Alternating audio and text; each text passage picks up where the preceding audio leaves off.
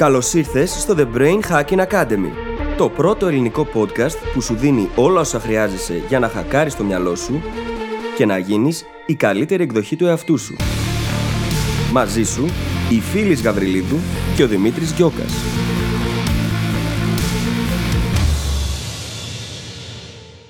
Γεια σου Brain Hacker και καλώς ήρθες σε άλλο ένα επεισόδιο του The Brain Hacking Academy. Στο σημερινό επεισόδιο συζητάμε hacks για αλλαγή διάθεσης. Θα σου δώσουμε πρακτικά λοιπόν συμβουλές για να αλλάξεις τη διάθεσή σου προς το καλύτερο τη στιγμή που το χρειάζεσαι. Τώρα, αυτό δεν σημαίνει πως αποφεύγουμε τα αρνητικά συναισθήματα και χρησιμοποιούμε τα hacks έτσι ώστε να μην αισθανθούμε ποτέ ξανά κάτι αρνητικό, ούτε καν. Αυτό σημαίνει όμως πως τη στιγμή που θα βρεθείς μπροστά σε μια κρίση ή σε μια φάση που θα πρέπει να αποδώσεις, όπως ας πούμε μια παρουσίαση στη δουλειά μπροστά στον εργοδότη σου, τότε μπορείς να χρησιμοποιήσεις τέτοια μικρά hacks για να βελτιώσεις τη διάθεσή σου την ίδια και την απόδοσή σου. Πέρα από αυτό όμως, θα συζητήσουμε και μακροπρόθεσμες στρατηγικές που μπορείς να βάλεις στη ζωή σου, έτσι ώστε να έχεις μια πολύ πιο ισορροπημένη διάθεση που θα σε βοηθάει να αποδίδεις καλύτερα, να αισθάνεσαι καλύτερα και να είσαι και σε καλύτερη επαφή με τον ίδιο τον εαυτό σου. Λοιπόν, σε αφήνω να απολαύσεις το επεισόδιο, κράτα σημειώσεις γιατί θα πάρεις πολύ χρήσιμο υλικό από εδώ και τα λέμε στην άλλη πλευρά. Καλησπέρα Δημήτρη. Καλησπέρα φίλης, τι κάνεις; Είμαι καλά, έχω πολύ καλή διάθεση η οποία συνδέεται με το θέμα του επεισοδίου και ξεκουράζομαι λίγο περισσότερο αυτό το διάστημα. Κοιμάμαι λίγο παραπάνω γιατί το έχει ανάγκη ο οργανισμός μου. Πραγματικά. Οπότε παρόλο που συνεχίζουμε να έχουμε δουλίτσα, αφήνω το σώμα μου να κάνει αυτό που θέλει.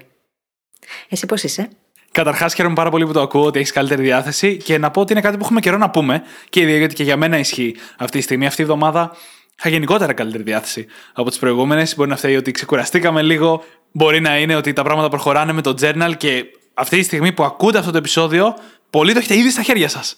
Ναι, ναι, και εμείς. και εμείς. Εμείς το έχουμε σίγουρα, για να το έχετε εσείς. Και είμαστε απίστευτα ενθουσιασμένοι. Δεν το έχουμε ακόμα στα χέρια μας τη στιγμή που το ηχογραφούμε, αλλά θα το έχουμε σίγουρα μέχρι να το ακούσετε. Και επίσης, αν δεν αλλάξει κάτι, μέχρι να βγει αυτό το επεισόδιο, έχουν αρχίσει να ανοίγουν και λίγο τα πράγματα από το COVID, το οποίο το περιμένουμε όλοι τόσους μήνες. Και βοηθάει και αυτό τώρα που το ξέρουμε στη διάθεσή μας, πόσο μάλλον έχει ήδη γίνει όταν κυκλοφορήσει το επεισόδιο. Θα βγούμε έξω για καφέ, παιδιά. Θα κάτσουμε κάπου και θα πιούμε καφέ σε γυάλινο ποτήρι. Μου φαίνεται Δεν φανταζόμουν ποτέ ότι αυτό θα το λέγαμε με τέτοιο χρώμα στη φωνή. Αχ, ανυπομονώ. Πραγματικά. Πέρα από αυτό όμως, αυτό από μόνο του και που το ξέρουμε είναι εξαιρετικός mood booster. Πριν όμως πάμε στο επεισόδιο, θα έλεγα να διαβάσουμε κάτι άλλο στον αέρα που φτιάχνει τη δική μας διάθεση κάθε εβδομάδα και είναι τα reviews. Ακριβώς και έχουμε δύο να διαβάσουμε. Το ένα είναι από τη Στέλλα Αποστόλου από την Κύπρο, η οποία λέει: Η καλύτερη πρωινή ρουτίνα 5 αστέρια. Έχω μια ώρα απόσταση από τη δουλειά μου και έτσι έχετε γίνει μία από τις πρωινές μου συνήθειες. Είστε η καλύτερη παρέα για να πάω εκεί με περισσότερη πίστη στον εαυτό μου. Συνεχίστε να προσφέρετε γιατί αυτό κάνει τον κόσμο γύρω μας πιο όμορφο. Σας ευχαριστούμε. Υπέροχη. Εμείς ευχαριστούμε για τα υπέροχα σου λόγια. Εμείς ευχαριστούμε για τα υπέροχα λόγια και πόσο ωραία εικόνα ότι πας στη δουλειά το πρωί και ακούς κάτι που σε εμπνέει και το ότι εμείς είμαστε αυτό το κάνει ακόμα καλύτερο, ώστε να αποδώσεις καλύτερα στη δουλειά σου. Ευχαριστούμε πάρα πάρα πολύ για το υπέροχο review. Να είσαι καλά, κορίτσι. Και το δεύτερο είναι από την Νανάκα 1986 από τη Βουλγαρία και λέει Super Podcast 5 αστέρια. Είστε καταπληκτικοί και οι δύο. Ευχαριστώ πολύ για τη συντροφιά που μου κρατάτε. Να είσαι καλά, να είσαι καλά. Χαιρόμαστε και εμείς πάρα πολύ που σου κρατάμε συντροφιά και που είμαστε μαζί σου. Και αυτό είναι πάρα πολύ ωραίο. Δηλαδή, κάθε φορά που κάθομαι και το σκέφτομαι λίγο και λέω, αυτή τη στιγμή, σε ποιον άνθρωπο κάνουμε παρέα ή σε ποιους ανθρώπους; Και πόσο ωραίο πράγμα είναι αυτό, να ξέρεις ότι κάπου εκεί έξω είσαι, ναι. μέσα από τη δουλειά σου, μέσα από τη φωνή σου και κρατάς την τροφιά, βοηθάς, προσφέρεις και και είναι πάρα πολύ ωραίο αυτό, ρε παιδιά. Δεν ξέρω πώς να σας ευχαριστήσω πραγματικά. Πραγματικά. Και πολύ ωραίο το review, σύντομο και περιεκτικό. Και αναδεικνύει αυτό ακριβώς που λες, ότι ανά πάσα στιγμή είμαστε μαζί σας και είστε μαζί μας σε αυτό το υπέροχο community που έχουμε δημιουργήσει. Και τώρα πια να πούμε ότι δεν είμαστε μαζί σας πλέον μόνο σε ήχο, αλλά έχουμε δημιουργήσει και το journal μας. Για όσους δεν ξέρετε, φτιάξαμε ένα εργαλείο για να πετύχετε το νούμερο ένα στόχο σας σε 90 ημέρες στο οποίο βάλαμε μέσα όλη μας την αγάπη, όλη μας την ενέργεια και όσες γνώσεις χρειάζεται για να πετύχετε αυτό το νούμερο ένα στόχο σε 90 ημέρες. Και αν θέλετε, μπορείτε να πάτε να το κάνετε δικό σας στο site μας, στο brainhackingacademy.gr, κάθετος journal. J-O-U-R-N-A-L. Κάθετος journal. Λοιπόν, έχουμε ένα πολύ ωραίο θέμα σήμερα για σας και αυτό έχει να κάνει με διάφορα hacks για να χακάρουμε τη διάθεσή μας. Πράγμα το οποίο νομίζω πως όλοι το χρειαζόμαστε λίγο ή πολύ και αυτός είναι και ο λόγος για τον οποίο το ηχογραφούμε τώρα και εμείς έχουμε διάφορα hacks τα οποία χρησιμοποιούμε σε τακτά χρονικά διαστήματα για να βελτιώσουμε τη διάθεσή μας έτσι ώστε να αποδίδουμε καλύτερα στη δουλειά μας ή να είμαστε καλύτερα γενικά. Τώρα, μικρό disclaimer βέβαια, δεν τα χρησιμοποιούμε για να καταπιέσουμε αρνητικά συναισθήματα, έτσι. Είναι hacks τα οποία μας βοηθούν να αλλάξουμε τη διάθεσή μας όταν χρειάζεται και όταν αυτό βγάζει νόημα. Και επίσης να δημιουργήσουμε τις συνθήκες έτσι ώστε να έχουμε καλύτερη διάθεση γενικότερα. Και θα κάνω μια μικρή αλλαγή και θα κάνω το μικρό disclaimer, μεγάλο disclaimer. Γιατί δεν μπορείς πάντα να αλλάξεις τη διάθεσή σου. Μερικές φορές, είτε βιολογικά είτε για οτιδήποτε έχει συμβεί, η διάθεσή μας είναι όποια είναι και αυτό είναι OK. Και όλα όσα θα μοιραστούμε σήμερα, τα οποία είναι πολλά, δεν είναι μαγικά κόλπα. Δεν είναι κουμπιά που τα πατάς και ξαφνικά αλλάζεις τη διάθεσή σου. Και όπου σας υπόσχονται κάτι τέτοιο, να φεύγετε τρέχοντας. Δεν Πραγματικά τρέχοντας. Δεν τρέχοντας... υπάρχει κάτι τέτοιο. Δεν υπάρχει, όχι. Και μάλιστα είναι και πολύ κακό marketing γιατί κάποιος θέλει να πουλήσει. Δεν συμβαίνει. Χρειάζεται πρώτα απ' όλα να μάθουμε να αναγνωρίζουμε τα συναισθήματά μας και να τα βιώνουμε. Τα συναισθήματα είναι δείκτες, μας δείχνουν το δρόμο, μας βοηθούν να εξελιχθούμε, μας βοηθούν να καταλάβουμε τι συμβαίνει μέσα μας. Είναι απαραίτητα λοιπόν. Ακόμα και ο πόνος παρόλο που δεν μας αρέσει και θέλουμε να τον αποφύγουμε, είναι εκεί και επιτελεί μια συγκεκριμένη λειτουργία και αυτή έχει να κάνει με τη δική μας αυτοπροστασία. Οπότε, χρειάζεται να βιώνουμε τα συναισθήματά μας, χρειάζεται να μάθουμε να τα αναγνωρίζουμε, να ξέρουμε τι είναι αυτό που νιώθω κάθε στιγμή, γιατί μέσα από την καταπίεση τελικά καταλήγουμε να αρρωστήσουμε ακόμα. Και δεν θέλουμε να το κάνουμε αυτό. Δεν θέλουμε να χρησιμοποιήσουμε οποιαδήποτε εργαλεία για να καταπιέσουμε εκείνα που αισθανόμαστε. Συμβαίνει και το εξής. Όταν καταπιέζουμε τα αρνητικά, τότε καταπιέζουμε και τα θετικά συναισθήματα. Δεν πάει αλλιώς.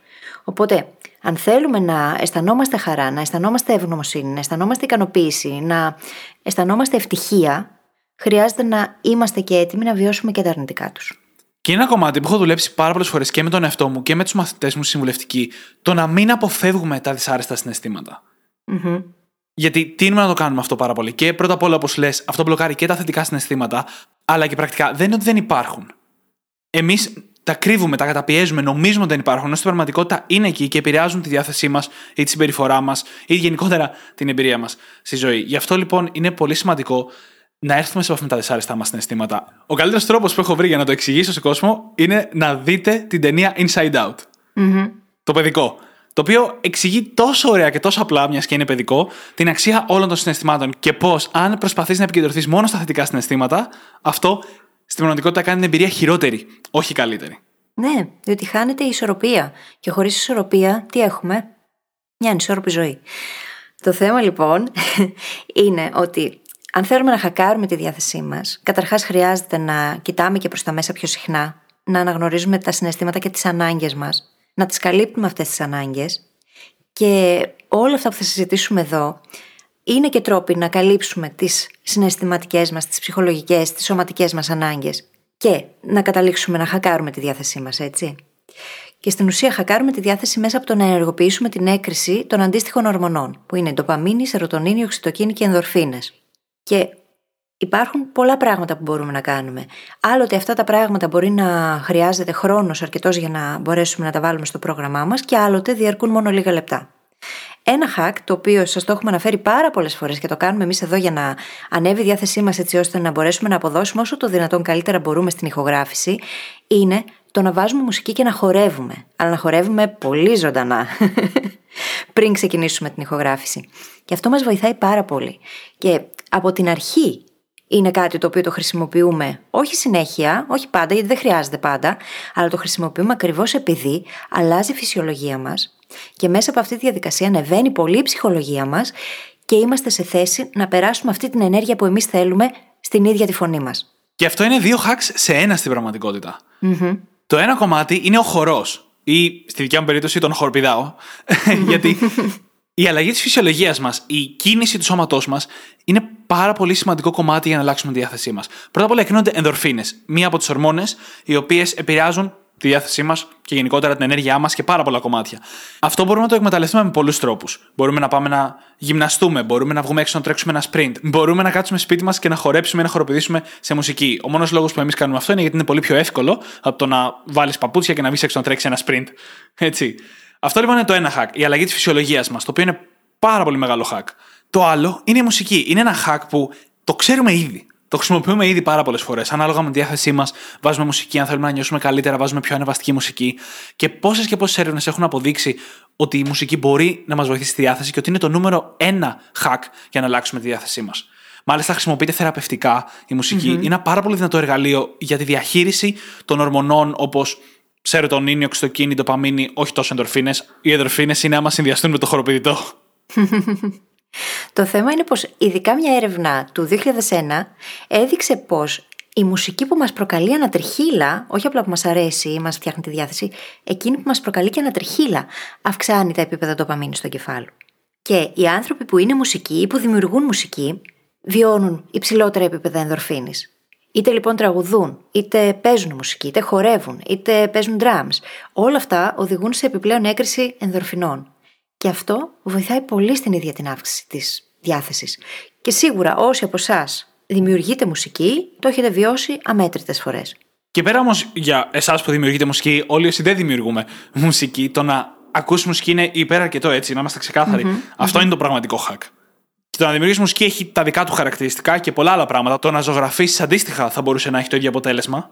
αλλά απλά και μόνο το να ακούσεις μουσική μπορεί να κάνει τεράστια διαφορά. Και ανεξάρτητα με το πόσο καλή είστε σε αυτό, το να τραγουδήσεις μαζί με τη μουσική επίσης βοηθάει πάρα πάρα πολύ. Και δεν χρειάζεται να μας ακούνε άλλοι αν δεν μας αρέσει πολύ όταν τραγουδάμε εμείς. Αρκεί να το κάνουμε μόνοι μας, στο μπάνιο. Πριν όμως, μιλούσαμε για την ίδια την κίνηση, για τη γυμναστική και για όλα αυτά. Αυτά, ειδικά αν τα συνδυάσουμε με το να βγούμε έξω, να πάμε στη φύση, ας πούμε, για να τρέξουμε και να μας δει και ο ήλιος, δηλαδή να εκθέσουμε τον εαυτό μας σε πράσινο, στη φύση και στον ίδιο τον ήλιο, δηλαδή να παράξει ο οργανισμός μας βιταμίνη D, μπορεί να αυξήσει πάρα πολύ τη διάθεσή μας. Και ένα σημαντικό tip. Όταν βλέπει το δέρμα σας ο ήλιος, καλό είναι να του δώσετε τουλάχιστον μία ώρα πριν κάνετε ντουζάκι ή πριν πάτε να πληθείτε. Άντε, δύο ώρες θα πω. Γιατί μέχρι να μετατραπεί η ουσία που παράγεται στο δέρμα σε βιταμίνη D υπάρχει μια διαδικασία. Και όταν εμείς πάμε και πλενόμαστε κατευθείαν, αυτό σταματάει. Αντίστοιχα, όταν φοράμε και στο πρόσωπό μας πάρα πολλές κρέμες ή make-up ή οτιδήποτε εμείς οι γυναίκες, και εκεί όσο και να μας δει ο ήλιος, δεν βοηθάει τόσο πολύ. Και κάτι ακόμα. Καλό είναι όταν βγαίνουμε στον ήλιο να κυκλοφορούμε χωρίς γυαλιά ηλίου για λίγη ώρα έστω. Διότι τα γυαλιά ηλίου μπλοκάρουν στην ουσία όλα αυτά τα ωφέλη που έχει ο ήλιος ο ίδιος. Δεν εννοώ να πάτε να κοιτάτε τον ήλιο κατάματα τώρα, έτσι. Αλλά αυτό βοηθάει και στο να παράξει ο οργανισμός μας την ορμόνη μελατονίνη, η οποία είναι η ορμόνη του ύπνου και μας βοηθάει να κοιμηθούμε καλύτερα. Πράγμα το οποίο θα το συζητήσουμε και λίγο αργότερα για τα hacks που οδηγούν στην αύξηση της διάθεσης, στην καλύτερη διάθεση. Γενικότερα ο ήλιος είναι mood booster. Τον χρειαζόμαστε. Οπότε μπορεί κανείς να το βάλει σε μια καθημερινή πρακτική το να δέχεται 10 με 15 λεπτά κάθε μέρα λίγο ήλιο στο δέρμα του. Και αν το συνδυάσουμε και με κίνηση, αυτό ακόμα καλύτερα. Και έχει τόσες πολλές βιολογικές εξηγήσεις στο γιατί αυτό είναι σημαντικό. Καταρχάς, η έκθεση στον ήλιο, και ειδικά όταν τα μάτια μας εκτίθενται στον ήλιο, γι' αυτό και τα γυαλιά ηλίου, είναι σαν να λέμε στον εγκέφαλό μας: Είναι μέρα. Ξύπνα, λειτουργήσε. Είναι η ώρα να κάνουμε ό,τι κάναμε πριν 10.000 χρόνια για την ακρίβεια. Αυτό λένε στο εγκέφαλο. δηλαδή να κυνηγήσουμε ή οτιδήποτε. Άρα, λέμε στον εγκέφαλό μας: Είναι η ώρα να ξυπνήσεις, είναι η ώρα να ενεργοποιηθείς, είναι η ώρα να αποδώσεις. Αυτό από μόνο του ενεργοποιεί τον εγκέφαλό μας και το σώμα μας με έναν τρόπο που δεν γίνεται όταν είμαστε κλεισμένοι μες στο σπίτι και είναι ένας από τους βασικούς λόγους που ο COVID μας κάνει όλους και νιώθουμε χειρότερα γιατί έχουμε κλειστεί πολύ περισσότερο μες στο σπίτι. Και επίσης δεν είναι τυχαίο που σε πάρα πολλές χώρες άλλες, όχι στην Ελλάδα, πιο βόρειες χώρες, βιώνουν αυτό που λέγεται seasonal affective disorder. Δηλαδή, που στους χειμερινού μήνες, τους μήνες που έχει πιο πολύ σκοτάδι και δεν έχει ήλιο γιατί έχουν μόνιμα συννεφιά ή πολύ μικρότερη μέρα από ότι εμείς, τους σημερινούς μήνες βιώνουν μια κατάθλιψη εποχιακή. Αυτό σημαίνει το seasonal affective disorder. Και υπάρχουν λάμπες, ας πούμε, μες στο σπίτι μπορείς να βάλεις που προσωμιάζουν το φως του ήλιου όσο περισσότερο μπορούν και κάθεσαι κυριολεκτικά με τη λάμπα να σε χτυπάει για κάμποση ώρα για να αντιμετωπίσεις το seasonal affective disorder. Αυτή είναι η θεραπεία, όντως. Οπότε, εμείς ειδικά που είμαστε στην Ελλάδα, ή όσοι είμαστε στην Ελλάδα, γιατί μας ακούτε και κάποιοι από το εξωτερικό, καλό είναι να χρησιμοποιούμε αυτό το εργαλείο, να το πω έτσι, που το έχουμε στη διάθεσή μας σχεδόν συνέχεια. Το έχουμε και το θεωρούμε δεδομένο, Δημήτρη, και αν βγούμε στο εξωτερικό, ειδικότερα στις πιο βόρειες χώρες, θα δούμε ότι τη στιγμή που βγαίνει ο ήλιος, οι άνθρωποι το εκτιμούν.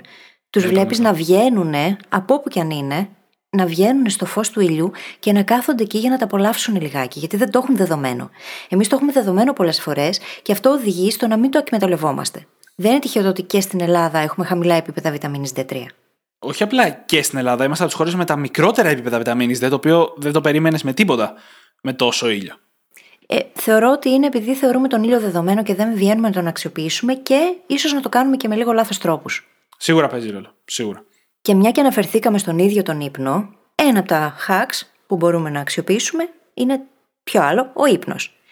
Αν ο ύπνος μας, που τον έχουμε συζητήσει τόσο πολύ και τον αγαπάμε τόσο πολύ εμείς εδώ στο Brain Hacking Academy, είναι εκτός ισορροπίας, αυτό επηρεάζει άμεσα τις ορμόνες μας και φυσικά την ίδια μας τη διάθεση. Μπορεί να οδηγήσει στο να έχουμε χειρότερη διάθεση, πολύ λιγότερη απόδοση. Όλο αυτό είναι φαύλος κύκλος. Οδηγεί στο να χρειαζόμαστε περισσότερα δεκανίκια, όπως είναι ο καφές, ας πούμε, η ζάχαρη, το φαγητό, για να μπορέσουμε να αποδώσουμε μέσα στη μέρα.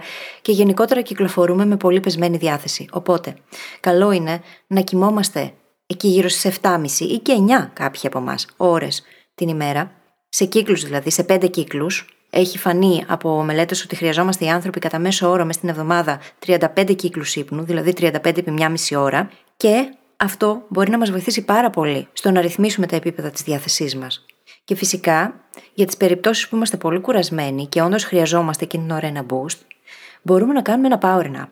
Τα power naps, τα οποία διαρκούν 15 λεπτά και στην ουσία απλά χρειάζεται να αράξεις στον καναπέ σου με κλειστά τα μάτια, χωρίς να σε πάρει ο ύπνος, για 15 λεπτάκια. Έχει αποδειχθεί ότι μπορεί να δώσουν έως και 6 ώρες ενέργεια μετά. Οπότε είναι κάτι το οποίο μπορεί να μας βοηθήσει πάρα πολύ. Και αρχικά το πρώτο κομμάτι που είπε η φίλης έχει να κάνει περισσότερο με τη μακροπρόθεσμη διαχείριση της διάθεσης και της ενέργειας, για την οποία θα μιλήσουμε λίγο περισσότερο προς το τέλος.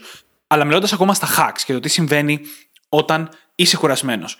Θυμίζω σε πρώτο χρόνο το disclaimer που είπαμε στην αρχή, ότι αυτά τα hacks είναι για να χρησιμοποιηθούν σε περιόδους και σε περιπτώσεις που χρειαζόμαστε οπωσδήποτε την καλύτερη ενέργεια και διάθεση. Αν, ας πούμε, έχουμε μπροστά μας ένα σημαντικό meeting, μια παρουσίαση στο αφεντικό μας, πρέπει να κάνουμε perform. Παραδείγματος χάρη, εμείς κάθε φορά που κάνουμε αυτή την ηχογράφηση, γι' αυτό και κάθε φορά πριν βάζουμε μουσική και χοροπηδάμε. Όταν λοιπόν έχεις κάτι τέτοιο μπροστά σου, τότε είναι που θες να χρησιμοποιήσεις αυτά τα hacks. Δεν έχεις πάντα το χρόνο, αλλά ξέρεις συνήθως όταν έχετε κάτι τέτοιο. Ξέρεις ότι αύριο έχεις μια παρουσίαση στη δουλειά, άρα απόψε είναι μια καλή ευκαιρία να κοιμηθείς καλύτερα. Αύριο, μια μισή ώρα πριν το meeting, δύο ώρες πριν το meeting, είναι καλό να κοιμηθείς το ένα τεαρτάκι, το ένα 20 λεπτό του power nap για να έχεις περισσότερη ενέργεια. Και σε πρακτικό επίπεδο, αυτό που σημαίνει ότι η κακή μας διάθεση πολλές φορές έχει άμεση σχέση με την κούραση. Πολύ περισσότερες φορές από ό,τι φανταζόμαστε, μάλλον, έχει σχέση με την κούραση. Είναι τα πιο σημαντικά πράγματα. Μπορεί να νομίζουμε ότι φταίει ότι το πρωί δεν ξυπνήσαμε πολύ καλά, ότι κάποιος μας είπε κάτι περίεργο στον δρόμο, ότι μας πήραν από τα μούτρα που λέμε με το που μπήκαμε στη δουλειά. Το αποδίδουμε εκεί, αλλά πολλές φορές η κούραση παίζει πολύ μεγάλο ρόλο. Άρα, το να κοιμηθείς, αυτό το power να πει το να κοιμηθείς καλύτερα το προηγούμενο βράδυ, όταν το χρειάζεσαι. Ή ας πούμε το να χρησιμοποιήσεις τον καφέ στρατηγικά. Δηλαδή, τώρα νιώθω κουρασμένος, σε μια ώρα έχω αυτή την παρουσίαση, Τώρα θα πιω ένα καφέ για να έχω λίγο περισσότερη ενέργεια στην παρουσίαση, εκεί που τη χρειάζομαι. Οτιδήποτε hack λοιπόν μας βοηθάει να αντιμετωπίσουμε την κούραση, έστω και βραχυπρόθεσμα, μπορεί να μας βοηθήσει πάρα πολύ και με τη διάθεσή μας. Γιατί είναι άμεσα συνδεδεμένα. Και το αντίστοιχο του καφέ είναι και η ίδια η ζάχαρη. Έτσι. Όταν θέλουμε να δώσουμε στον εαυτό μας λίγη παραπάνω ενέργεια, μπορούμε να καταναλώσουμε κάτι γλυκό, λίγο πριν από αυτή την παρουσίαση που ανέφερε ο Δημήτρης πριν. Χρειάζεται να έχουμε στο νου μας ότι μετά θα κρασάρουμε, όπως και με τον καφέ, έτσι, μετά από καμιά ώρα. Το θέμα είναι ότι είναι παροδική λύση. Είναι μια παροδική λύση που μας βοηθάει να αποκτήσουμε αυτή την ενέργεια που θέλουμε για λίγο και μετά να πληρώσουμε το τίμημα. Ναι, και θα ξαναπώ για το disclaimer. Είναι τελείως διαφορετικό να προσπαθείς να αλλάξεις τη διάθεσή σου γιατί έχεις να αποδώσεις και τελείως διαφορετικό να προσπαθείς να αλλάξεις απλά για να την αλλάξεις. Αν, ας πούμε, έχεις τσακωθεί με κάποιον και έχεις κακή διάθεση από αυτό, δεν είναι πάντα η καλύτερη στρατηγική να προσπαθήσεις με το ζόρι να την αλλάξεις αυτή τη διάθεση. Μερικές φορές πρέπει απλά να μάθουμε να καθόμαστε με τα συναισθήματά μας και να μαθαίνουμε από αυτά και να ζούμε την εμπειρία τους, αρκεί να μην γίνεται μόνιμη κατάσταση, έτσι. Να μην μας καταστρέψει μέρες συνεχόμενες, μην το πάμε στο άλλο άκρο και είναι μια άλλη συζήτηση. Όχι, και αυτό έχει να κάνει με το να μάθουμε να αναγνωρίζουμε, να αισθανόμαστε και να διαχειριζόμαστε τα συναισθήματά μας. Και είναι άλλο κομμάτι, τελείως διαφορετικό. Και φυσικά γι' αυτό το λόγο κάνουμε και αυτό το disclaimer και το επαναλαμβάνουμε τόσο συχνά, επειδή όλα αυτά που λέμε δεν είναι λύσεις για να πάμε και να υπερκαλύψουμε τα αρνητικά συναισθήματα και να τα αποφύγουμε. Δεν θέλουμε να τα αποφύγουμε, γιατί αν τα αποφύγουμε, κάποια στιγμή θα το πληρώσουμε πολύ ακριβά. Πραγματικά. Και γυρνώντας πίσω στα hacks τώρα, μιας και μιλάγαμε για τη ζάχαρη, να μιλήσουμε και για ένα συγκεκριμένο συστατικό που είναι η σοκολάτα και για την ακρίβεια το κακάο. Το οποίο πέρα από τη ζάχαρη που πολλές σοκολάτες έχουν και θα μας βοηθήσει αυτή εκείνη τη στιγμή, η ίδια η σοκολάτα έχει το αποτέλεσμα της αύξησης της σερωτονίνη, αν δεν κάνω λάθος. Το οποίο είναι η ορμόνη της χαράς. Είναι η ορμόνη της καλής διάθεσης και το να έχουμε μια ισορροπημένη και συνήθως καλή διάθεση. Άρα η σοκολάτα μπορεί κάλλιστα να μας βοηθήσει ένα κομμάτι σοκολάτα χωρίς να ρισκάρουμε το βάρος μας. Δεν χρειάζεται να φάμε ολόκληρη την πλάκα της σοκολάτα ή ολόκληρο το κουτί. Έτσι, αλλά λίγη σοκολάτα μπορεί να βοηθήσει να αισθάνουμε τη διάθεσή μας εκείνη τη στιγμή. Και καλό είναι να διαλέγουμε και την καλύτερη δυνατή ποιότητα και αν είναι με υψηλή περιεκτικότητα κακάο, ακόμα καλύτερα. Να είναι κοινός τιμή όμω, παιδιά. Μεταξύ μας τώρα. Ναι, εντάξει, δεν είπαμε να πας στο 98% κακάο. Μπορείς να πας στο 70% που είναι πολύ νόστιμη. Ναι, ισχύει, ισχύει. Και μιας και μιλάμε για τη σοκολάτα, ας μιλήσουμε και λίγο για το ίδιο το φαγητό που μπορεί να βοηθήσει στο να έχουμε καλύτερη και πολύ πιο ισορροπημένη διάθεση. Καταρχάς, η ίδια η ισορροπημένη διατροφή είναι κάτι το οποίο θα οδηγήσει σε ισορροπημένα επίπεδα σερωτονίνης, τα οποία αντίστοιχα οδηγούν στο να έχουμε μια ισορροπημένη διάθεση και να μπορούμε να διαχειριστούμε πολύ καλύτερα ακόμα και τα αρνητικά συναισθήματα όταν προκύπτουν. Το φαγητό λοιπόν μπορεί να βοηθήσει πάρα πολύ. Και αυτό είναι ένας από τους λόγους για τους οποίους αξίζει να μπούμε στη διαδικασία να ακολουθούμε μια ισορροπημένη διατροφή. Και όπου η ισορροπημένη διατροφή, το να τρώμε αρκετά λαχανικά, να τρώμε καλές πηγές πρωτενη και καλές πηγές υδατάνθρακα. Σε συνδυασμούς. Αυτά τα τρία οδηγούν στο να έχουμε ισορροπημένα επίπεδα σερωτονίνης στον οργανισμό. Και μπορεί κανείς να το ψάξει και πιο αναλυτικά μόνος του ή με έναν διατροφολόγο. Υπάρχουν λοιπόν τροφές, όπως ας πούμε τα πιο καυτερά, που οδηγούν σε έκρηση παραπάνω ενδορφινών. Μπορούμε να καταναλώσουμε τροφές όπως ε, γιαούρτι, αυγά, κρέας με χαμηλά λιπαρά, αμύγδαλα. Και τα ίδια τα προβιωτικά μπορούν να ενισχύσουν τη διάθεσή μας. Γενικότερα λοιπόν, το να βάλουμε την ισορροπημένη διατροφή στη ζωή μας μπορεί να αποτελεί ένα ωραίο, μακροπρόθεσμο βέβαια, αλλά ωραίο, hack για την ίδια μας τη διάθεση. Και αυτό με επιφύλει είχε πάλι περισσότερο να κάνει με τη μακροπρόθεσμη διαχείριση της διάθεσης και της ενέργειάς μας. Γι' αυτό και ίσως κάποια από τα φαγητά που είπα ακούστηκαν λίγο βαρετά όταν μιλάμε για το να χακάρουμε τη διάθεσή μας.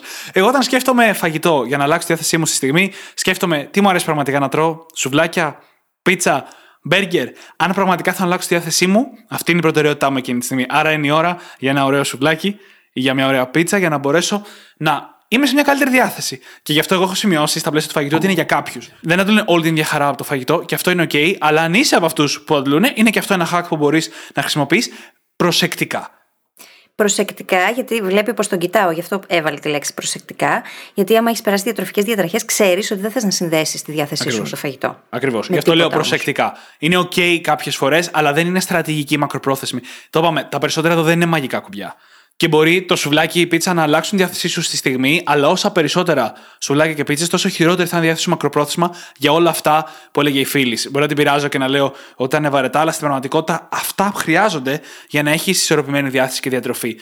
Στη στιγμή όμως, είναι OK κάποιες φορές να δίνουμε στον εαυτό μας αυτό που θέλει και όχι αυτό που μακροπρόθεσμα έχει ανάγκη. Είναι μια ισορροπία. Ναι, γιατί άμα θες να το φας το προφιτερόλ, φάτο. Μην προσπαθείς να το αντικαταστήσεις με καρότα και ζάχαρη. Γιατί αυτό, δηλαδή πολλές φορές κάνουμε και το άλλο, ρε παιδί μου. Αισθανόμαστε τύψεις άμα θέλουμε να φάμε κάτι και πάμε να το αντικαταστήσουμε με κάτι το οποίο δεν μας αρέσει και τόσο. Τώρα τα καρότα και η ζάχαρη ήταν τελείως άκυρο, μου ήρθε έτσι. Αλλά σκεφτείτε τώρα να θες να φας σοκολάτα και αντί να φας σοκολάτα να λες: Όχι, θα φάω ένα μήλο. Μπορεί αυτό να μην λειτουργήσει όμως και εκείνη τη στιγμή να θες τη σοκολάτα. Και πολλές φορές ο οργανισμός μας ζητάει συγκεκριμένες τροφές επειδή έχει λόγους. Ειδικά εμείς οι γυναίκες πριν την περίοδο που ζητάμε να φάμε περισσότερο, μπορεί να ζητάμε περισσότερου υδατάνθρακες. Υπάρχουν λόγοι που ο οργανισμός μας ζητάει αυτές τις τροφές. Χρειάζεται λοιπόν πολλές φορές να ακούμε το σώμα μας και να κάνουμε αυτό που μας υπαγορεύει, ακριβώς επειδή η βιολογία μας ξέρει πάντα καλύτερα. Χωρίς υπερβολές βέβαια έτσι, αλλά πάντα η βιολογία μας ξέρει καλύτερα. Δεν θα πω ότι πάντα ξέρει καλύτερα, αλλά σίγουρα κάποιες φορές το έχουμε ανάγκη. Και αυτό είναι OK. Και να πούμε το σώμα μας μπορεί να θέλει κάθε μέρα σοκολάτα, αλλά αυτό δεν σημαίνει ότι μπορούμε να τρώμε κάθε μέρα σοκολάτα και να παραμένουμε υγιείς. Η λογική είναι ότι στην καθημερινότητά σου, στην ισορροπία σου, τρώ το μήλο. Εντάξει, που ανέφερες στο παράδειγμα. Και τη μία φορά που θες οπωσδήποτε να αλλάξει τη διάθεσή σου, αφήνεις το μήλο στην άκρη και τρως σοκολάτα. Είπαμε, είναι εργαλεία για συγκεκριμένες περιπτώσεις. Δεν είναι για κάθε μέρα. Δεν είναι αυτά που λέμε σήμερα στρατηγικές για να διαχειρίζεσαι τη διάθεσή σου στην καθημερινότητα. Μικρό disclaimer, είπα πάντα, όταν όμως έχουμε βρει τις ισορροπίες και έχουμε μάθει να ακούμε τον οργανισμό μας. Τότε όντως μπορεί να μας πει τι χρειάζεται. Εγώ, για παράδειγμα, πολλές φορές έχω cravings για μήλα. Πράγμα το οποίο ο Δημήτρης ξέρω ότι δεν το καταλαβαίνεις. Και κάπου εδώ τελειώνει το σημερινό. Ναι, τέλος πάντων, πάμε παρακάτω. ναι, ας το αγνοήσουμε όλοι μαζί αυτό, παιδιά. ναι. Anyway, αγνοήστε το. Τι να κάνω. Αυτή είμαι και σε όποιον αρέσω. εντάξει, εντάξει. Θα συνεχίσουμε. και αυτό με πάει πολύ ωραία και απευθείας σε ένα πολύ ωραίο επόμενο hack που είναι το γέλιο. Mm. Έτσι, το γέλιο είναι τόσο ευχάριστο καταρχάς και τόσο σημαντικό hack για την αλλαγή διάθεσης. Το να γελάμε εκρίνει τόσες ορμόνες στο σώμα μας και μας κάνει να νιώθουμε τόσο καλύτερα. Αλλά τώρα σα ακούω να ρωτάτε, πώς θα ξαναγελάω ενώ έχω κακή διάθεση; Το ωραίο είναι ότι δεν χρειάζεται το γέλιο να είναι πραγματικό, όσο περίεργο και αν ακούγεται. Αν αρχίσετε να γελάτε μόνοι σας μέσα στο σπίτι, θα ακούγεστε λίγο σαν το Voldemort, αλλά δεν έχει αυτό. Είσαι τον Τζόκερ. Είσαι τον Τζόκερ. Μπράβο, καλύτερο, μου άρεσε περισσότερο. Θα ακούγεστε λοιπόν λίγο σαν τον Τζόκερ στο σπίτι, αλλά και πάλι βοηθάει. Τώρα, λίγο πιο ρεαλιστικά, επειδή και αυτό είναι λίγο περίεργο το να σηκώσει μόνος και να αρχίσεις να γελάς σαν τον τρελό, μπορείς να το χακάρεις με βιντεάκια. Αλήθεια μπορείς. Mm-hmm. Βάλε αστεία βιντεάκια. Μπες στο YouTube, ψάξε funny videos. Funny cut videos για ακόμα περισσότερα αποτελέσματα. Και όσο περισσότερο γελάμε, τόσο εκρίνονται αντίστοιχε ορμόνες και αυτό βοηθάει τη διάθεσή μας. Εννοείται ότι αν μπορούμε να το κάνουμε και με άλλους μαζί, να γελάσουμε με παρέα, είτε βλέποντας μαζί το βιντεάκι, είτε τελείως οργανικά, δηλαδή να κάνουμε χιούμορ ή οτιδήποτε, αυτό μας βοηθάει για πολλούς ακόμα παραπάνω λόγους. Γιατί το να γελάς μαζί με άλλους εκρίνει και άλλες ορμόνες, όπως η οξυτοκίνη, που είναι μια συσσαγωγικά κοινωνική ορμόνη. Mm-hmm. Και αυτό ενισχύει ακόμα περισσότερο την αλλαγή της διάθεσής μας εκείνη τη στιγμή. Το να γελάς μαζί με κάποιον άλλον, το να μαγειρεύεις και να απολαμβάνεις ένα ωραίο γεύμα με κάποιον άλλον ή με άλλους, όλα αυτά οδηγούν στην έκρηση οξυτοκίνης. Και μας βοηθούν να αισθανόμαστε καλύτερα, μας βοηθούν να διαχειριστούμε καλύτερα ακόμα και το στρες. Οπότε, όπου μπορούμε να είμαστε και με άλλους ανθρώπους και να κάνουμε πράγματα από κοινού, αυτό βοηθάει πάρα πολύ. Και κάπως έτσι θα πάμε στις αγκαλιές τις ίδιες και πόσο αυτές μπορούν να βοηθήσουν τη διάθεσή μας να ανέβει. Είτε πάμε και αγκαλιάσουμε κάποιο δικό μας αγαπημένο πρόσωπο, τον σύντροφό μας ή τη σύντροφό μας, ή ακόμα και το κατοικίδιό μας, αυτό οδηγεί στην έκρηση οξυτοκίνης, που είναι η ορμόνη της αγάπης και οδηγεί φυσικά στο να βελτιωθεί πολύ η διάθεσή μας. Όταν ανεβαίνει η οξυτοκίνη, αυτόματα πέφτει το στρες του οργανισμού. Οπότε καταλαβαίνετε ότι γίνονται πολλά και θετικά. Πέρα από το γεγονός ότι εμείς ε, κάνουμε bonding εκείνη τη στιγμή με τον άλλον άνθρωπο ή με το κατοικίδιο αντίστοιχα, πέρα από όλα αυτά λοιπόν κάνουμε καλό και στον οργανισμό μας. Και στα πλαίσια των ερωτικών μας συντρόφων, ειδικά ένα με άλλο πολύ ωραίο και ενδιαφέρον hack για την αλλαγή διάθεσης είναι το σεξ.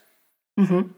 Η διαδικασία του σεξ και ορμονικά κιόλας είναι από τους καλύτερους τρόπους για να αλλάξουμε τη διάθεσή μας εκείνη τη στιγμή. Άρα, αν λοιπόν έχετε κάποιο παρτενέρ και έχετε όρεξη εκείνη τη στιγμή, είναι μια πολύ καλή στρατηγική. Πάντα είναι καλή στρατηγική και οτιδήποτε έχει να κάνει με την αλληλεπίδρασή μας με άλλους ανθρώπους, τόσο με τον ή την ερωτικό μας σύντροφο, όσο και με τους άλλους ανθρώπους στη ζωή μας, τους συγγενείς μας, την οικογένειά μας, τους φίλους μας, η ανθρώπινη επαφή, η πραγματική επαφή, που μας έχει λείψει τόσο πολύ την εποχή του COVID, είναι κάτι το οποίο είναι πάρα πολύ υγιές και θεμητό για τον άνθρωπο.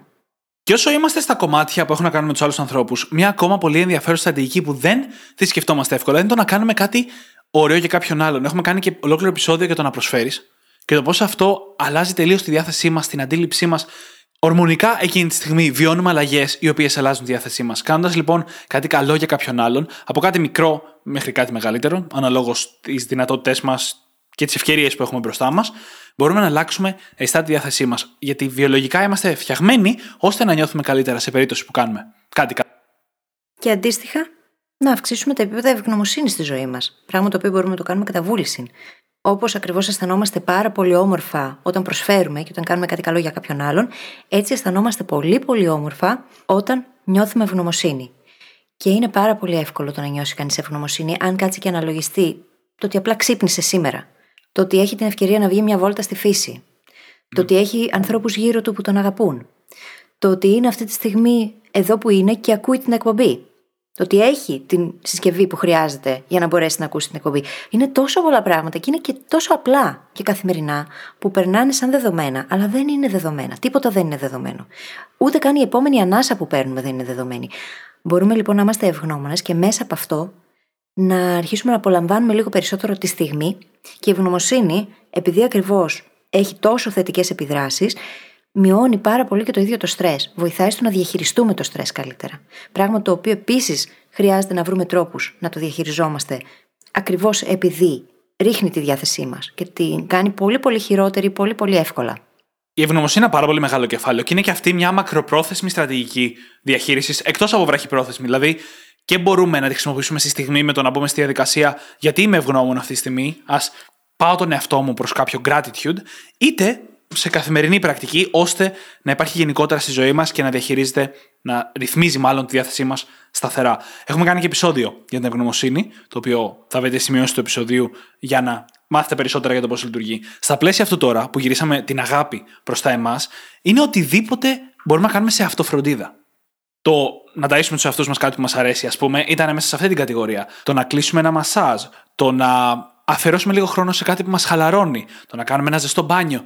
Οτιδήποτε νιώθουμε εμείς σαν αυτοφροντίδα, και υπάρχουν κάποια πράγματα που είναι κοινά για όλου και κάποια πράγματα που είναι υποκειμενικά, μπορεί να μας αλλάξει τη διάθεση. Τόσο γιατί κάνουμε τη δραστηριότητα, γιατί το μασάζ είναι πολύ χαλαρωτικό, ας πούμε, όσο και γιατί γινόμαστε οι άνθρωποι εκείνη τη στιγμή που επενδύουμε χρόνο και ενέργεια στο να φροντίσουμε τους εαυτούς μας. Το οποίο κάνει θαύματα για τη σχέση μας με τον εαυτό μας. Σε μεγάλα πράγματα, αυτά μπορεί να θέλουν χρόνο και προγραμματισμό, αλλά ακόμα και στην περίπτωση που θέλουμε να χακάρουμε τη διάθεσή μας, υπάρχουν πάντα μικρά πράγματα που μπορούμε να κάνουμε για να φροντίσουμε τους εαυτούς μας. Και το μασάζ συγκεκριμένα, αποδεδειγμένα από έρευνες, έχει φανεί ότι αυξάνει τις ενδορφίνες και την οξυτοκίνη. Λόγω του αγγίγματος που υπάρχει την ώρα του μασάζ. Και πέρα από αυτό, το να μπούμε σε αυτή τη διαδικασία του self-care έχει πάρα πάρα πολλά ωφέλη για όλα τα πράγματα στη ζωή μας. Ακόμα και για τις ίδιες μας τις σχέσεις. Το να φτιάξουμε εμείς καλύτερη τη σχέση με τον ίδιο μας τον εαυτό οδηγεί στο να έχουμε καλύτερες και πιο ισορροπημένες σχέσεις και με τους άλλους ανθρώπους. Το να φροντίσουμε εμείς να είμαστε καλά οδηγεί στο να μπορούν και οι άλλοι να είναι καλά μαζί μας. Και όλα αυτά δεν μπορεί κανείς να τα περάσει έτσι στον τούκου και να τα αφήσει. Είναι σημαντικά. Μία ακόμα πρακτική self-care για μένα προσωπικά τουλάχιστον, είναι εκείνη του journaling. Και με την πιο ευρεία του έννοια, η ενδοσκόπηση. Το να κοιτάμε προς τα μέσα, να αναγνωρίζουμε τα συναισθήματα και τις ανάγκες μας, πράγμα που το συζητήσαμε και αρκετές φορές από την αρχή του επεισοδίου, να αναγνωρίζουμε αυτά τα συναισθήματα, να τα τιμάμε, δηλαδή να αφήνουμε τον εαυτό μας να τα βιώσει, να αναγνωρίζουμε τις ανάγκες που κρύβονται πίσω από αυτά και να πηγαίνουμε να τις καλύπτουμε μέσα από το self-care. Μπορεί η ανάγκη μου να είναι για δημιουργικότητα και να την έχω παραμελήσει. Μπορεί η ανάγκη μου να είναι για ξεκούραση και για ύπνο. Μπορεί η ανάγκη μου να είναι το οτιδήποτε. Αν όμως δεν μπω στη διαδικασία να καταλάβω γιατί νιώθω έτσι, γιατί έχει πέσει η διάθεσή μου, γιατί είμαι λυπημένη, γιατί είμαι στεναχωρημένη, και να δω τι ανάγκη έχω και πώς μπορώ εγώ να δώσω στον εαυτό μου αυτό που χρειάζεται ή πώς μπορώ να ζητήσω από κάποιον δικό μου άνθρωπο αυτό που θα ήθελα. Αυτό είναι πολύ σημαντική πρακτική και χρειάζεται να βρούμε τρόπους για να ερχόμαστε σε επαφή με τον εαυτό μας και να του δίνουμε εκείνο που πραγματικά έχει ανάγκη. Συναισθηματικά, πνευματικά και σωματικά. Και αυτό που είπες, βασικά σηματοδοτεί την αλλαγή λίγο στα hacks. Από hacks που έχουν να κάνουν με τη βιολογία μας και την ορμονική βιολογία μας, τουλάχιστον απευθείας, σε hacks που έχουν να κάνουν με τη συμπεριφορά μας, με τη σκέψη μας, με την πνευματική μας περισσότερο κατάσταση γύρω από τη διάθεσή μας. Μίλησες για την ενδοσκόπηση, πάρα πολύ σημαντική. Εγώ θα πω για την αλλαγή της αφήγησης, της ιστορίας που λέμε στον εαυτό μας. Για να έχουμε κακή διάθεση, υπάρχει μια ιστορία που λέμε στον εαυτό μας. Και μια πολύ καλή στρατηγική για να τη διαχειριστούμε είναι να πούμε η ιστορία που λέω στον εαυτό μου είναι. Mm-hmm. Και μετά, πού χωλαίνει αυτή η ιστορία. Ποια είναι η πραγματική ιστορία, αυτό που πραγματικά συμβαίνει. Αν κάνουμε αυτή τη διαδικασία, στα πλαίσια της ενδοσκόπησης, ερχόμαστε σε πολύ καλύτερη επαφή με το τι συμβαίνει, το πώς εμείς νιώθουμε γι' αυτό και το κατά πόσο χρειάζεται να νιώθουμε έτσι γι' αυτό. Και εκεί είναι που κολλάει για μένα και το journaling. Διότι μέσα από το να καταγράψουμε και όλα αυτή την ιστορία, μπορούμε πολύ πιο εύκολα να βρούμε τα μοτίβα, να τα εντοπίσουμε και να βρούμε και στρατηγικές για να αντιπαρέλθουμε οποιοδήποτε από αυτά. Και θέλω εδώ να πω ένα κομμάτι που το είχα για λίγο αργότερα, αλλά κολλάει πάρα πολύ και νομίζω είναι το καλύτερο σημείο να το πούμε. Ότι η διάθεσή μας είναι στον έλεγχό μας. Όχι απόλυτα, εννοείται. Αλλά δεν είμαστε οι σκέψεις μας και τα συναισθήματά μας. Σε καμία περίπτωση. Δεν είμαστε υποχρεωμένοι να τα υπακούσουμε αυτά. Αυτό δεν σημαίνει ότι δεν θα μας επηρεάσουν την εμπειρία μας, ότι δεν θα τα βιώσουμε, αλλά δεν είμαστε υποχρεωμένοι να τα ακούσουμε όσον αφορά τη συμπεριφορά μας. Αν λοιπόν είμαστε σε μια από τις περιπτώσεις για τις οποίες μιλάμε, το να κάνουμε μια παρουσίαση ή το να κάνουμε perform με κάποιο τρόπο, μπορούμε απλά να πάμε και να το κάνουμε, ανεξάρτητα από τη διάθεσή μας. Έχουμε, σαν κουλτούρα κιόλας, δώσει πάρα πολύ μεγάλη δύναμη πάνω στη διάθεσή μας, πάνω στο πώς νιώθουμε σε σχέση με το τι κάνουμε. Δεν νιώθω καλά, άρα δεν θα κάνω αυτό. Δεν έχω πολύ καλή διάθεση, άρα δεν μπορώ να γυμναστώ. Δεν έχω καλή διάθεση, άρα είναι λογικό που δεν πήγα καλά στην παρουσίαση. Δεν δουλεύει έτσι. Και όσο περισσότερο προχωράμε στη ζωή μας, τόσο πιο προφανές γίνεται αυτό ότι θα υπάρχουν περιπτώσεις στις οποίες είχαμε μια διορία, είχαμε μια οποιαδήποτε συναισθηματική ή πρακτική πίεση, η οποία μας έκανε να αποδώσουμε ανεξάρτητα με τα συναισθήματά μας.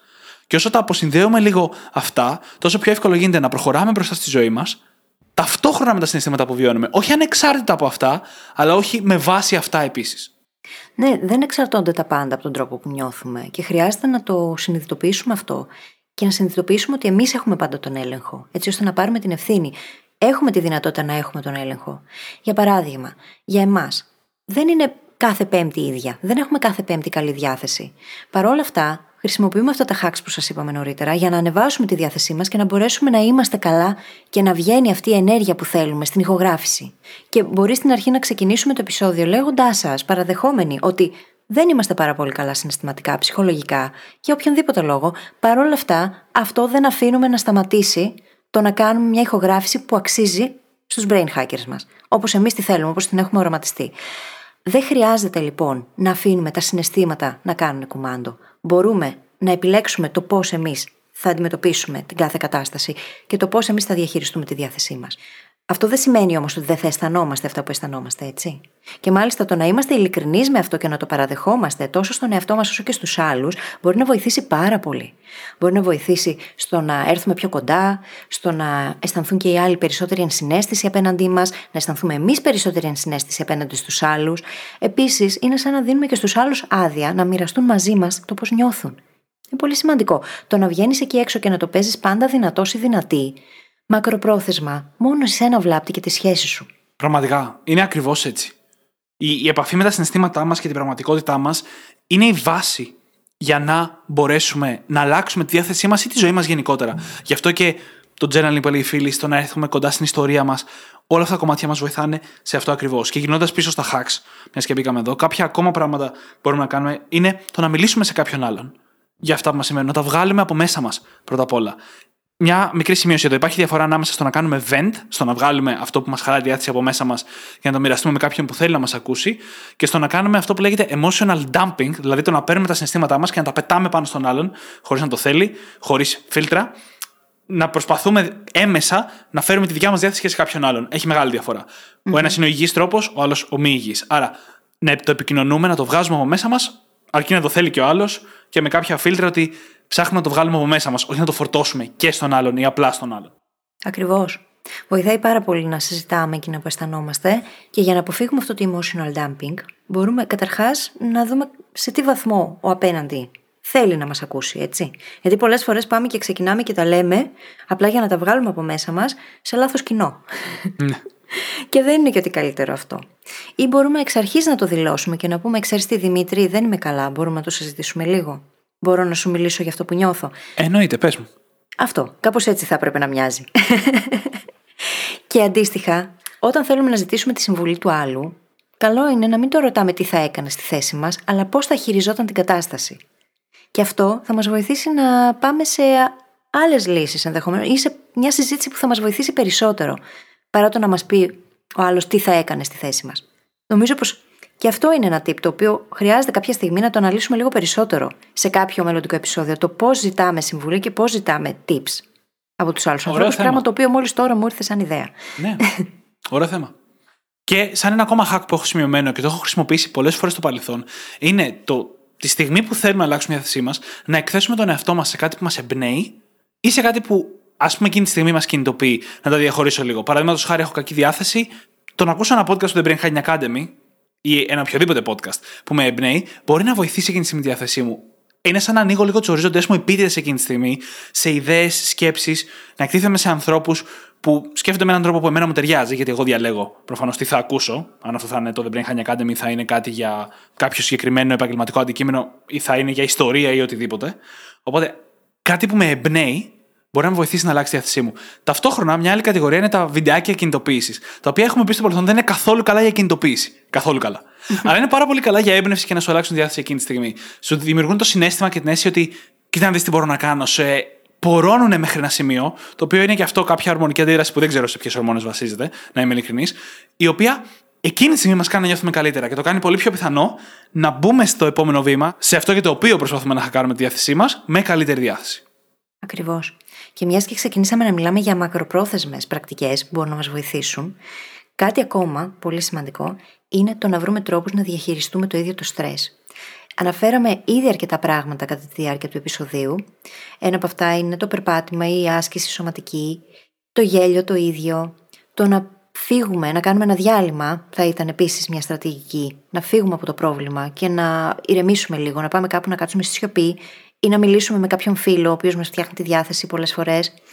Και μια ακόμα στρατηγική, η οποία είναι μακροπρόθεσμη βέβαια και δεν θα λειτουργήσει από τη μια μέρα στην άλλη, είναι εκείνη του διαλογισμού. Όσοι από εμάς δηλαδή έχουμε αυτή την τάση και θα μας άρεσε να ξεκινήσουμε ή το έχουμε ήδη ξεκινήσει, ο διαλογισμός είναι κάτι που μπορεί να μας βοηθήσει πάρα πολύ να φτιάξουμε τη διάθεσή μας. Και μάλιστα έχει αποδειχθεί πως πέρα από το γεγονός ότι βελτιώνει τον ύπνο, βοηθά τη συγκέντρωση, τη διάβγεια, μειώνει το στρες, πέρα από όλα αυτά, αυξάνει την τοπαμίνη. Και αυτό είναι κάτι που όταν το κάνεις τακτικά μπορεί να οδηγήσει σε καλύτερα επίπεδα ενέργειας, διάθεσης ναι. και ό,τι άλλο αφορά την ανθρώπινη εμπειρία. Ακόμα και σε περίοδους που δεν κάνω σταθερά διαλογισμό, όταν θέλω να αλλάξω τη διάθεσή μου, πολλές φορές κάθομαι κάτω ένα-δύο λεπτά, πραγματικά όχι παραπάνω, και επικεντρώνομαι στα αναπνοή μου, breath meditation δηλαδή, όχι ακριβώς ως έναν τρόπο για να αλλάξω τη διάθεσή μου, αλλά έναν τρόπο για να πάρω απόσταση από αυτό το οποίο μου δημιουργεί την κακή διάθεση εκείνη τη στιγμή. Mm-hmm. Γιατί αυτό κάνει βασικά ο διαλογισμός. Αφήνει να αφήσεις λίγο στην άκρη αυτό που παίζεις στο κεφάλι σου εκείνη τη στιγμή και να επικεντρωθείς σε κάτι άλλο, τουλάχιστον αυτού του είδους ο διαλογισμός. Είναι μια πολύ ωραία πρακτική. Και όσο είμαστε στις μακροπρόθεσμες πρακτικές γύρω από τη διάθεση, να πούμε ότι αυτές είναι η πραγματική λύση. Η μακροπρόθεσμη διαχείριση της διάθεσης και της ενέργειάς μας είναι πολύ καλύτερη λύση από όλα τα hacks τα, τη στιγμή που είπαμε νωρίτερα. Δεν θέλουμε να περιμένουμε η διάθεσή μας να είναι χάλια για να τη φτιάξουμε τότε. Γιατί να το περιμένουμε αυτό; Ακριβώς, γιατί να μην δημιουργήσουμε μια ισορροπία στην οποία κάποιες φορές θα είμαστε down, κάποιες φορές θα είμαστε up και γενικά θα είμαστε OK. Και αυτό είναι πολύ πιο διαχειρίσιμο και βιώσιμο. Και πολλά από τα πράγματα που είπαμε μπορούν να αναχθούν σε μακροπρόθεσμες πρακτικές. Να εκτιθόμαστε αρκετά στον ήλιο. Όλοι οι πυλώνε ενέργειας για του οποίου μιλήσαμε, όπως άσκηση, διατροφή, κοινωνικά κομμάτια, ύπνος, Στη διατροφή επίσης δεν είπαμε το νερό, ότι είναι ένα πολύ χρήσιμο hack και μακροπρόθεσμα και βραχυπρόθεσμα. Το να πίνουμε νερό ενεργοποιεί το σώμα μας, ενεργοποιεί την ενέργειά μας και βοηθάει να καταπολεμήσουμε την κούραση. Άλλα κομμάτια όμως τώρα της μακροπρόθεσμης είναι να έχουμε καλές σχέσεις, να έχουμε στη ζωή μας την αίσθηση του accomplishment, της επίτευξης, ότι επιτυχαίνουμε κάτι. Αυτό βοηθάει πάρα πολύ την αίσθηση αυτοολοκλήρωσής μας. Και εννοείται ότι αν θέλουμε να δουλέψουμε πιο βαθιά τη διαχείριση της διάθεσής μας στον κομματιών της ζωής μας, μπορούμε να το αντιμετωπίσουμε και πιο συστηματικά. Παραδείγματος χάρη με κάποιον ειδικό στα πλαίσια ψυχοθεραπείας ή μόνοι μας, με journaling, με κάποιον τρόπο που μας φέρνει σε επαφή μακροπρόθεσμα με το ιστορικό μας κόσμο, ώστε να μπορούμε να έχουμε καλύτερη επίγνωση αρχικά και αργότερα στρατηγικές για τον έλεγχο της διάθεσής μας και της ενέργειάς μας. Γι' αυτό διότι μέσα από το να δημιουργήσουμε καθημερινές ρουτίνες, δημιουργείται καταρχάς η αίσθηση ότι έχουμε τον έλεγχο. Η ψευδέστηση, Παρ' όλα αυτά βοηθάει. Δημιουργούμε πρακτικές μέσα από τις οποίες ερχόμαστε σε επαφή με τον εαυτό μας, φροντίζουμε τον εαυτό μας. Όλα αυτά είναι σημαντικά. Δεν μπορεί κανείς να περιμένει να το κάνει όταν θα βρεθεί μπροστά σε μια κρίση. Αν περιμένουμε εκείνη τη στιγμή να πάρουμε 10 βαθιές αναπνοές για να χαλαρώσουμε, θα αποτύχουμε. Δεν θα λειτουργήσει. Αν όμως αυτό είναι κάτι που ο εγκέφαλός μας έχει μάθει ότι όταν το κάνουμε ηρεμεί και χαλαρώνει, τότε τη στιγμή που θα το χρειαστούμε θα είναι ένα εργαλείο το οποίο θα λειτουργήσει αποδοτικά. Και εννοείται να πω ότι πολλά από τα hacks που είπαμε σήμερα μπορούν να συνδυαστούν. Βεβαίως. Μπορούμε να βγούμε, να ακούσουμε μουσική και να χορέψουμε και να χοροπηδήσουμε στον ήλιο και αμέσως μετά να φάμε λίγη σοκολάτα. Ένα ή να παίξουμε με το σκύλο μας στο πάρκο. Ή να παίξουμε με το σκύλο μας στο πάρκο. Μπορούν να συνδυαστούν όλα αυτά μαζί, έτσι ώστε να πάρουμε την αλλαγή της διάθεσης για την οποία στοχεύουμε, στην οποία μάλλον στοχεύουμε. Και κάπως έτσι νομίζω πως ήρθε η ώρα να κλείσουμε το επεισόδιο, Δημήτρη. Ακριβώς. Και να πούμε ότι θα βρείτε όπως πάντα τις σημειώσεις του επεισοδίου μας στο site μας στο brainhackingacademy.gr, όπου θα βρείτε και το journal μας, είτε πηγαίνοντας στο κατάστημά μας, είτε πηγαίνοντας στο brainhackingacademy.gr κάθετος journal, J-O-U-R-N-A-L. Και φυσικά θα σας ζητήσουμε να κάνετε subscribe στην εφαρμογή που μας έχετε βρει και μας ακούτε, αν δεν έχετε κάνει ήδη, να μας αφήσετε ένα φανταστικό πεντάστερο review σαν αυτά που διαβάσαμε στην αρχή του επεισοδίου στον αέρα, γιατί θα φέρετε το χαμόγελο στα χείλη μας, θα μας φτιάξετε τη διάθεση και φυσικά βοηθάτε το community να μεγαλώσει. Και μια πράξη αγάπης. Αρπάξτε τα κινητά των φίλων σας και δείξτε τους πώς να γίνουν και εκείνοι brain hackers. Τώρα που το είπες αυτό, σκέφτομαι ότι ένα ωραίο hack για εμά ήταν να διαβάζουμε κανένα review όταν έχουμε κακή διάθεση. Αφού το κάνουμε. Ή κάποια από τα email αγάπης τα έχεις εκτυπώσει κιόλας; Τα έχω εκτυπώσει κιόλας. Θα το κάνω τώρα; λοιπόν. Νομίζω ότι θα είναι μια πολύ καλή στρατηγική. Λοιπόν, σας ευχαριστούμε πάρα πολύ που ήσασταν μαζί μας και σήμερα. Σας ευχόμαστε καλή συνέχεια. Καλή συνέχεια.